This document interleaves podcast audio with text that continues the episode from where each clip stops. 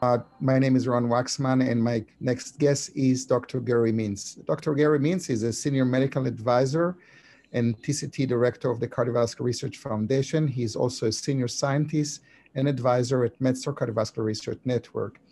He has authored over a thousand articles and more than 850 abstracts concerning clinical cardiology, cardiac ultrasound, hemodynamics, coronary arteriography, interventional cardiology, intravascular imaging, and physiology.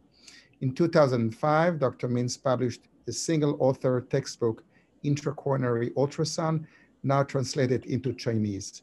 Dr. Mintz received the Master of the Master's Career Achievement Award from TCTAP Cardiovascular Summit in 2014 in Seoul, Korea, and many other awards in China and other places, uh, Poland, um, very well recognized individual. So welcome, Gary. Thanks, Ron. Thank you for having me. And it looks like you do have a passion to imaging, and maybe you can tell us where this is all coming from. Well, I'm, first of all, I'm, I'm a very visual person. Um, um, my mom was an artist, and my main hobby has always been black and white film photography. So that's part of who I am. And as a medical student, you don't have a lot of opportunity to do research. But one of the areas that I got interested in very early was coronary imaging, or I should say cardiac imaging. So I did some very early echo work. I started doing some 2D echo work when I was a cardiology fellow. At that time, 2D machines were built into a room. There was no such thing as portability. I had my first 2D echo unit in 1977 when I was a first year fellow. And I wrote my first papers in 1978 on 2D echo. And then when ultrasound became applied to um, uh, intravascular imaging, and I was also a busy interventional cardiologist as well as director of the Echo Lab, it became a natural marriage of two interests um, especially in the early days, you if you wanted to interest interventionalists in intravascular imaging, you had to be able to talk their language. You couldn't walk in like you were this echocardiographer who didn't even know what a balloon was and try to convince them what to do. So it was a natural marriage of both interests and um, um, professional experience. So you mentioned something that I don't think we're going to find anymore. Uh, in our era, a director of Echo Lab and also an interventional cardiologist. Uh, it looks like you're combining invasive and non-invasive together in one profession. You know who else did? Harvey Feigenbaum. Was he an interventional cardiologist? Yeah, I don't know if he was, in, but he certainly was a um, a uh, invasive cardiologist. Um, but in those days, Ron, there weren't a lot of options. I mean, it wasn't as if you had um, as if cardiology had fragmented into 10 sub subspecialties, you had echocardiography, you had electrocardiography, you had the cath lab. I mean, you didn't have much else. And I always had broad interests. So uh, it was easy, or at least for me, easy to be an interventionalist, but also to be um, an echocardiographer. And if I recall, uh, you were practicing at that time in Pennsylvania. in Philadelphia, Philadelphia, place that was Hahnemann, that's now part of Drexel University. So I know you uh, when I was a fellow at Emory, but you came to visit us one time, and at that time you already were at the Washington Hospital Center. So how did you move from this uh, joint practice of echo and intervention all of a sudden to the Washington Hospital Center? Well, I had a sabbatical, and um, part of the problem with my, when, when my sabbatical started, we entered the first Gulf War. So it wasn't as if I had a lot of flexibility to go internationally for sabbatical. And I had known Marty casually. In fact, I tried to recruit him to Philadelphia once upon a time.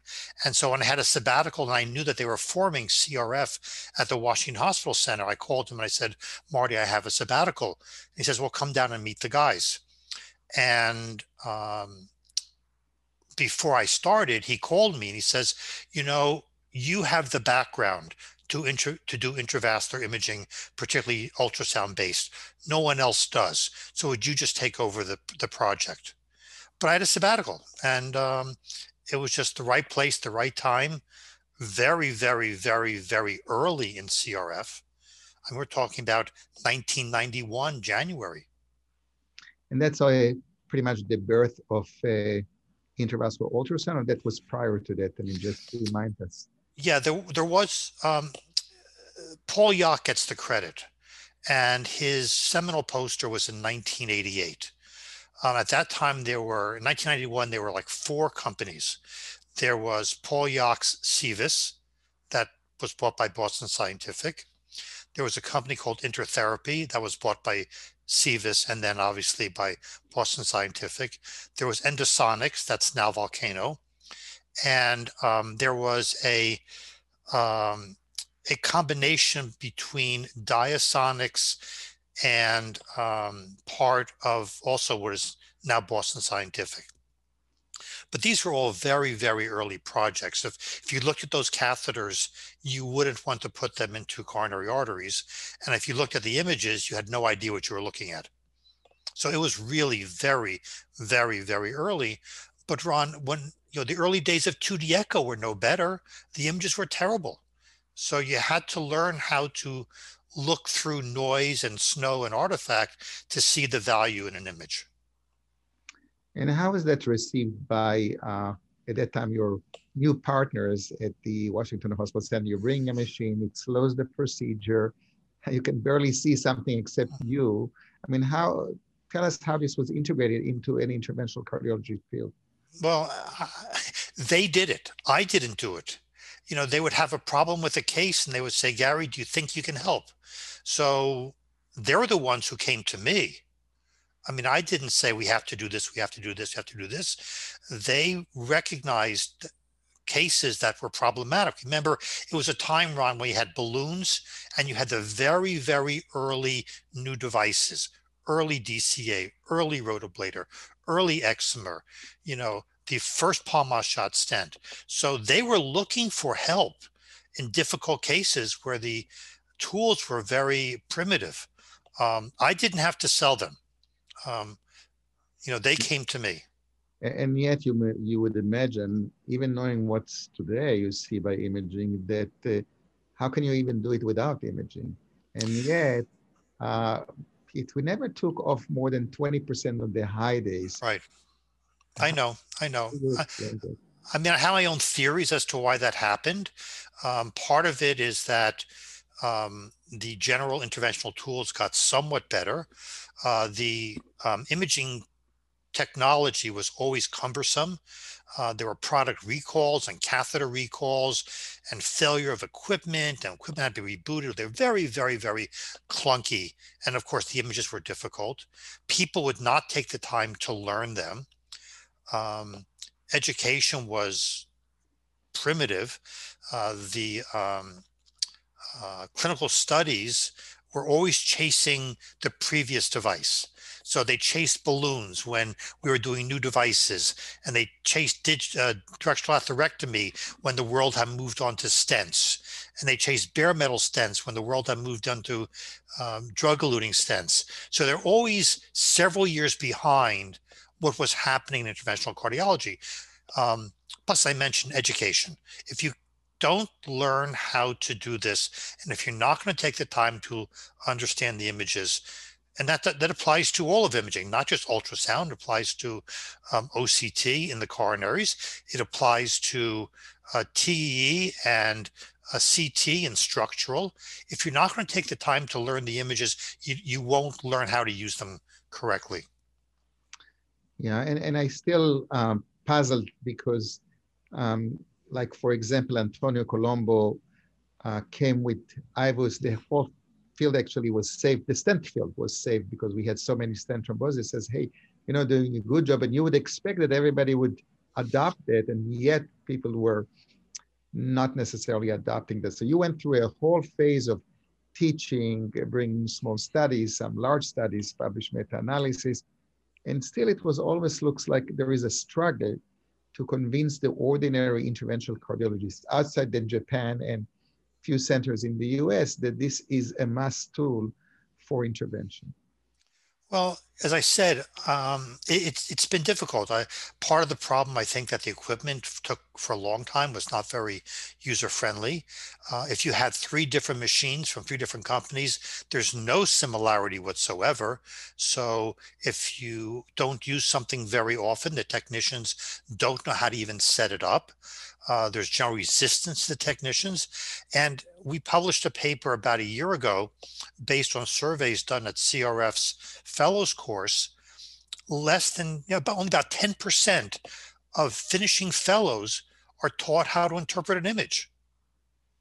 Yeah. And now we have mainly IVUS and OCT. So we have two modalities. Again, several companies in the field remains but uh, we also have interesting studies and maybe more consolidated data.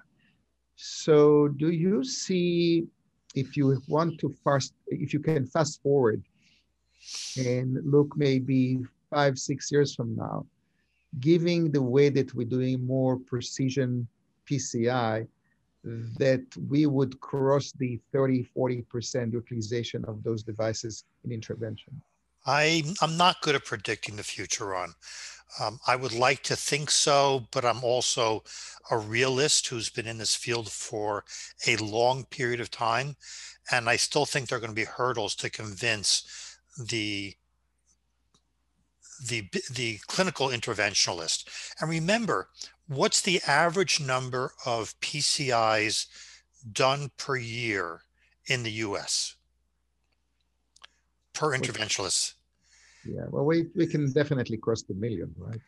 No, no, but n- not total, but per person. What How does the average interventionalist do? 100 cases a year? Oh, that's uh, exactly. Maybe. Yeah. Maybe 75. How do you teach somebody who only does 75 PCIs a year to read an image that he might use? Even if he uses it on 30% of his cases, Ron, he'll be using it, what, um, 15 cases a year, you know, once a month. So, you know, we all uh, hear now more about the AI and machine learning, and you can imagine, uh, and that's probably going to be um, available. Uh, you place the catheter like you're putting a balloon catheter or a wire or a transit catheter. You uh, put it in, you take it out, and you're getting all the information to you. You don't need to read anything. It's just on a display. Uh, that's something that potentially can happen. I mean, we do have the technology to make it happen now. Is that going to be a big change? Um, well, first of all, it's already here. It's the OCT world. Um, you know, Abbott's done a great job. It's pretty close to exactly what you describe. Um, so it has to help. I mean, all these things have to help. Um, but whether people will still, you know, people have to be convinced that the data is real and imaging helps. And there was an interesting survey that was published uh, both in Eurointervention and um, I believe in Circulation Japan. Uh, Japan. Um, the Europeans were convinced, or are convinced, that intravascular imaging data is real and improves patient outcomes. Yet they had this whole range of excuses why they don't use it. Um, you know, I think everything has to help but is it going to make a difference and get across your threshold of 30 to 40% of PCI cases? I don't know. Yeah, I'd say it remains to be seen. I, am optimistic because I think that actually there are two things that drive utilization is reimbursement and guidelines. And I think the recent studies may improve the guideline status and reimbursement is also somehow would be settled. So that means that that potentially can drive like the same way that physiology was driving but even physiology is not 50% right? It's uh, no no no. No i mean the difference between physiology as i explain to people is that you know if somebody does inappropriate pci they can wind up in hot water or, or jail. If somebody doesn't do a good a good job placing the stent you know the patient finds out a month later when the stent thrombosis or six months later when a restenosis uh, there's not this one-to-one relationship. yeah, you're not going to go to jail for that, but you may be paying a fine, right? So right, right. So let's uh, uh, maybe shift gears to a completely different um, area, which you have been really pivot primarily in education, and I would say there are two types. Uh, if if I have to kind of point out, there is the education that you build in the Far East, primarily in countries like China and Korea, uh, somewhat also in Japan and Taiwan, and I don't, I, wouldn't mention all the countries that you were there, but uh, you really spent tons of time there. And then the education in meetings like uh, TCT, I mean, which was a model that you spend a lot in terms of creating the content. So maybe talk to us about the two, and I know they're completely different from each other. So maybe we'll start with education primarily in the Far East. What did you find they're different compared to here in the US? Yeah. Um, the first of all, the cultural run is very, very different, and you can't lump all the com- the countries together. Taiwan, Japan, Korea, and China, and India are totally different in terms of how people are taught, how they learn, how they interact with their seniors. Um, some are more evidence based, and some are more hierarchical based. You know, there are countries where the senior guy is by definition right, even if he doesn't know anything. And that's just the way the culture is. Um, but I've, but as you mentioned, I've gone there many, many times and I've made many, many friends up and down the, the chain from the, uh, the technicians in the labs to the guys running the labs and I come in and I just talk. I show them cases. We do cases together. I offer to help them with some of the research projects, and they keep inviting me back. So I guess I'm doing something right. Um, probably when you combine the fellows that I have trained in all of those countries, it's easily over 100. And now they're getting to the point that they're running their own programs. They're now um, chiefs of cardiology and directors of cath labs and I find it unbelievably rewarding because I see these countries not by being a tourist, but by learning how they work with each other. It's almost of a, a anthropologic, sociologic tourism, as opposed to looking at this monument or, you know, or um, that museum. Um, do, do you find uh, some of them are behaving the same pattern that you did, like be, becoming the local Gary Mintz of, um, you know, in terms of educating, because again, it's a question of culture, but do you find the followers that do exactly what you've been doing in terms of yeah. I mean, there is a program that we started, or actually I started in China, maybe 2005. The whole idea was to train Chinese to become the next educators. That has worked. Uh, and that was a real formal program sponsored at that time by Boston Scientific and still sponsored by Boston Scientific. But if you look at the earliest fellows that came from Asia, um, Myung Ki Hong, for example, from Korea, who first worked with S.J. Park, and now he's very senior at Yonsei University, as as well as some of his other colleagues. They're now educating the rest of Korea about um, about imaging. And Myung Ki Hong was the PI of IVUS-XPL. Um, you go to Japan, and it's Takashi Kubo who's going to um, replace uh, Akasaka as the OCT guru in the country. Um, so, you know, they are busy interventionalists, so they don't have my freedom to travel, but they are certainly doing it within their own countries in a major way.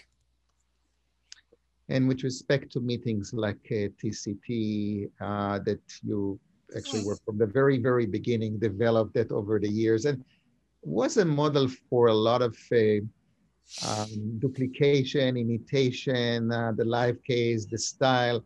I mean, where do you see that part is going? I mean, uh, is that completely needs to be changed now? Is the and we'll talk a little bit about the virtual in a moment. So maybe uh, things that you've seen evolve as, as, as someone who were the director, among the directors of the TCT meeting? Well, you know, I tell people there's no way that you could start a TCT from scratch today. It evolved from a tiny meeting of a few hundred people and grew little by little by little. In the beginning, we did everything ourselves. There was no professional staff. I mean, you know, the things that we would do to make TCT happen is, are now done by um, you know, cast of 30 people. The same holds true with CRT, Ron. You know, it, you need the professional or semi-professional staff to do the work, but it had to start from somewhere. Uh, you had to have a bit of a vision. You had to have a little bit of faith that if you did a good job, people would come. And it's critically important to do a good job.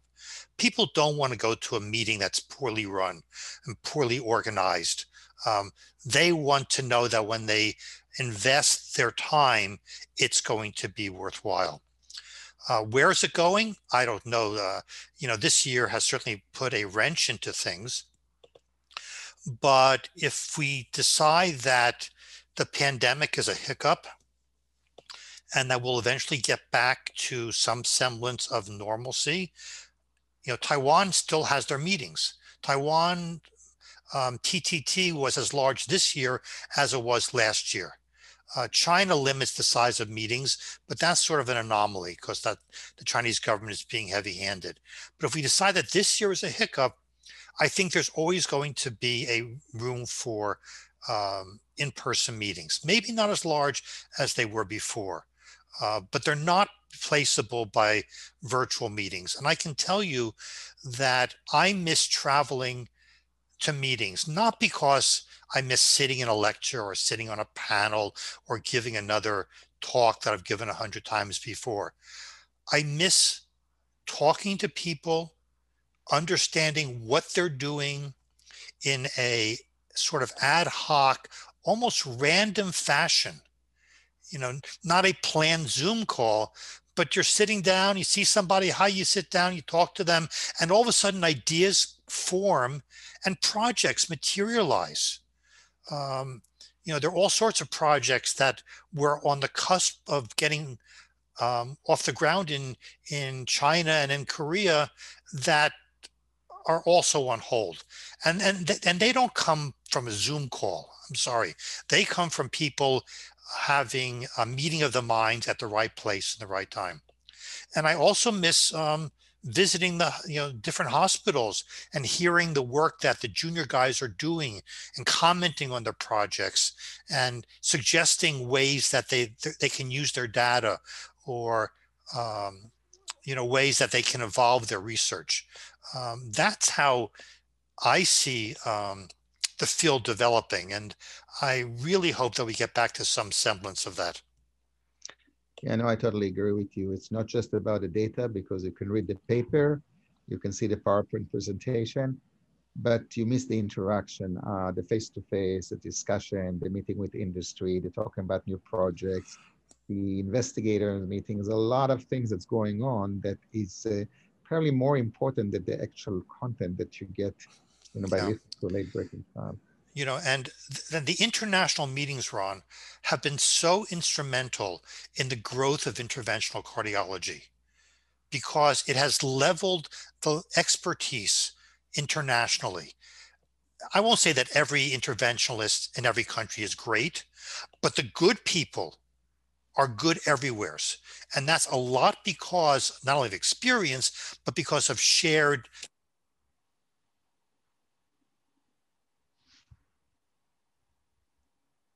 I lost your sound, uh, Gary. Sorry, my fault. Um, go back uh, so um, international meetings, right? I mean, the international meetings have been critical to the growth of interventional cardiology. It's the shared knowledge, the shared technique.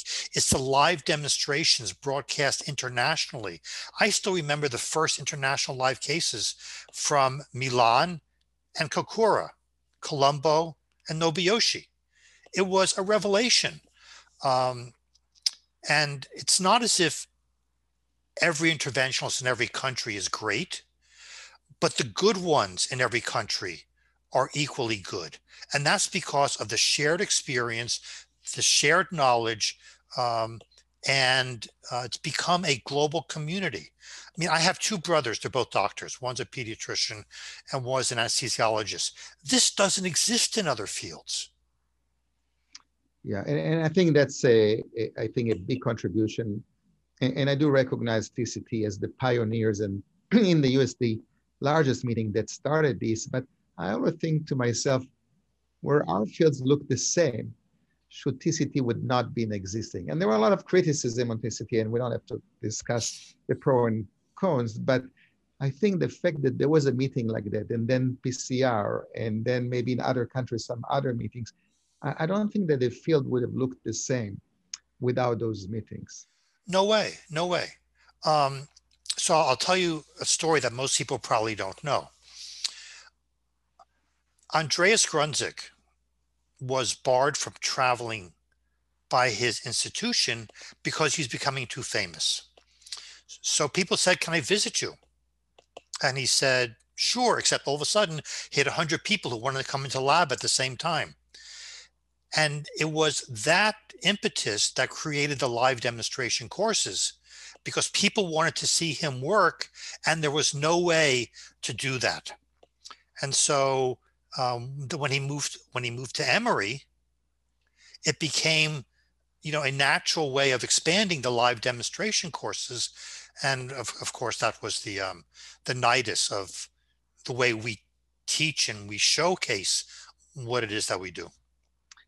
Yeah, but unfortunately, this uh, year and maybe the next year, I mean, if we went through 2020, CRT was the last face-to-face meeting in our field, and um, we running now into a virtual meeting that's starting next week. But question is, uh, how do we make those virtual meetings better? Because you know, there's one thing that uh, this is a situation we are there in the virtual uh, space.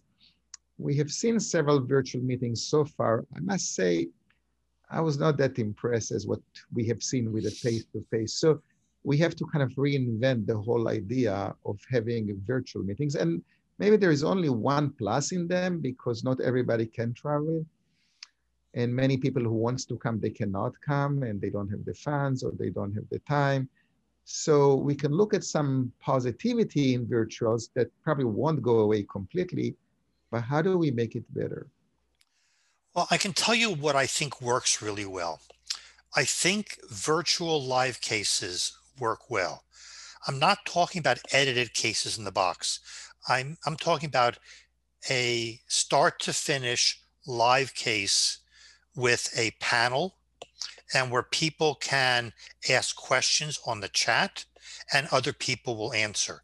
That works well. I think that the lectures, I mean, you can record lectures and host them online.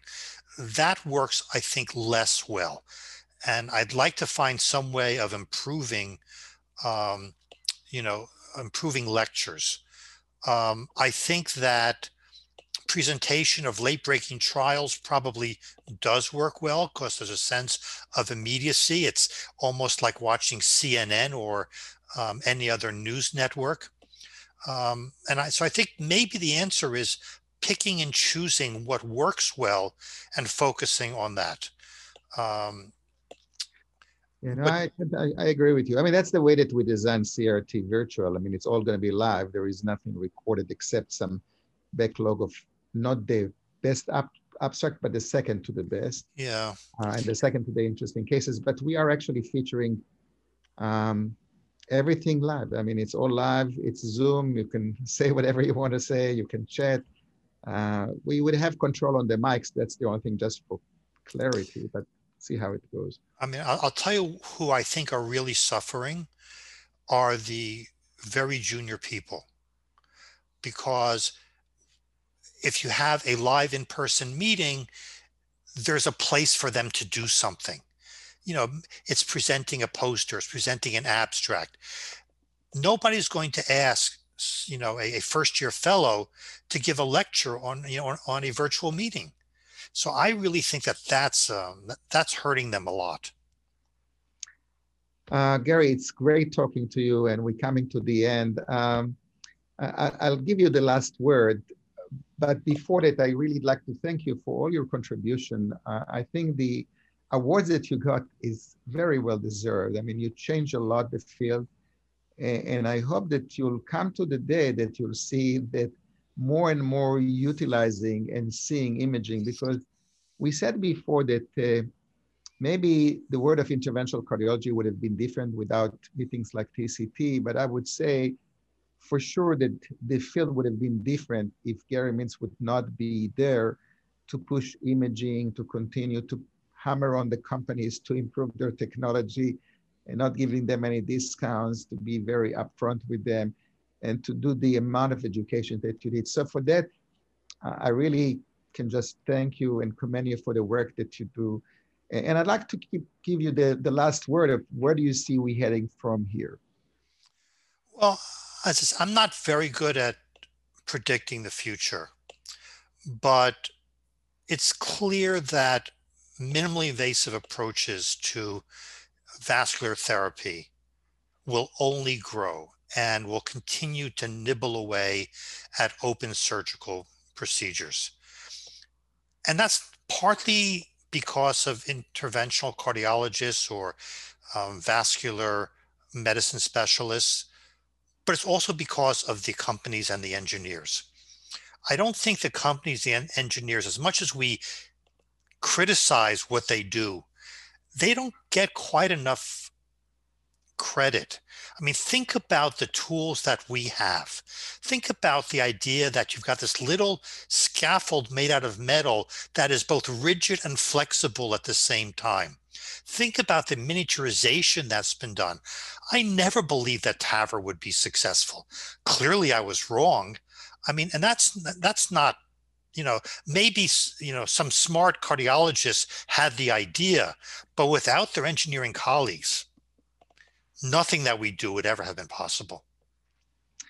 Well, Gary, thank you very much for this uh, time to come to us to this. Uh, my next guest is.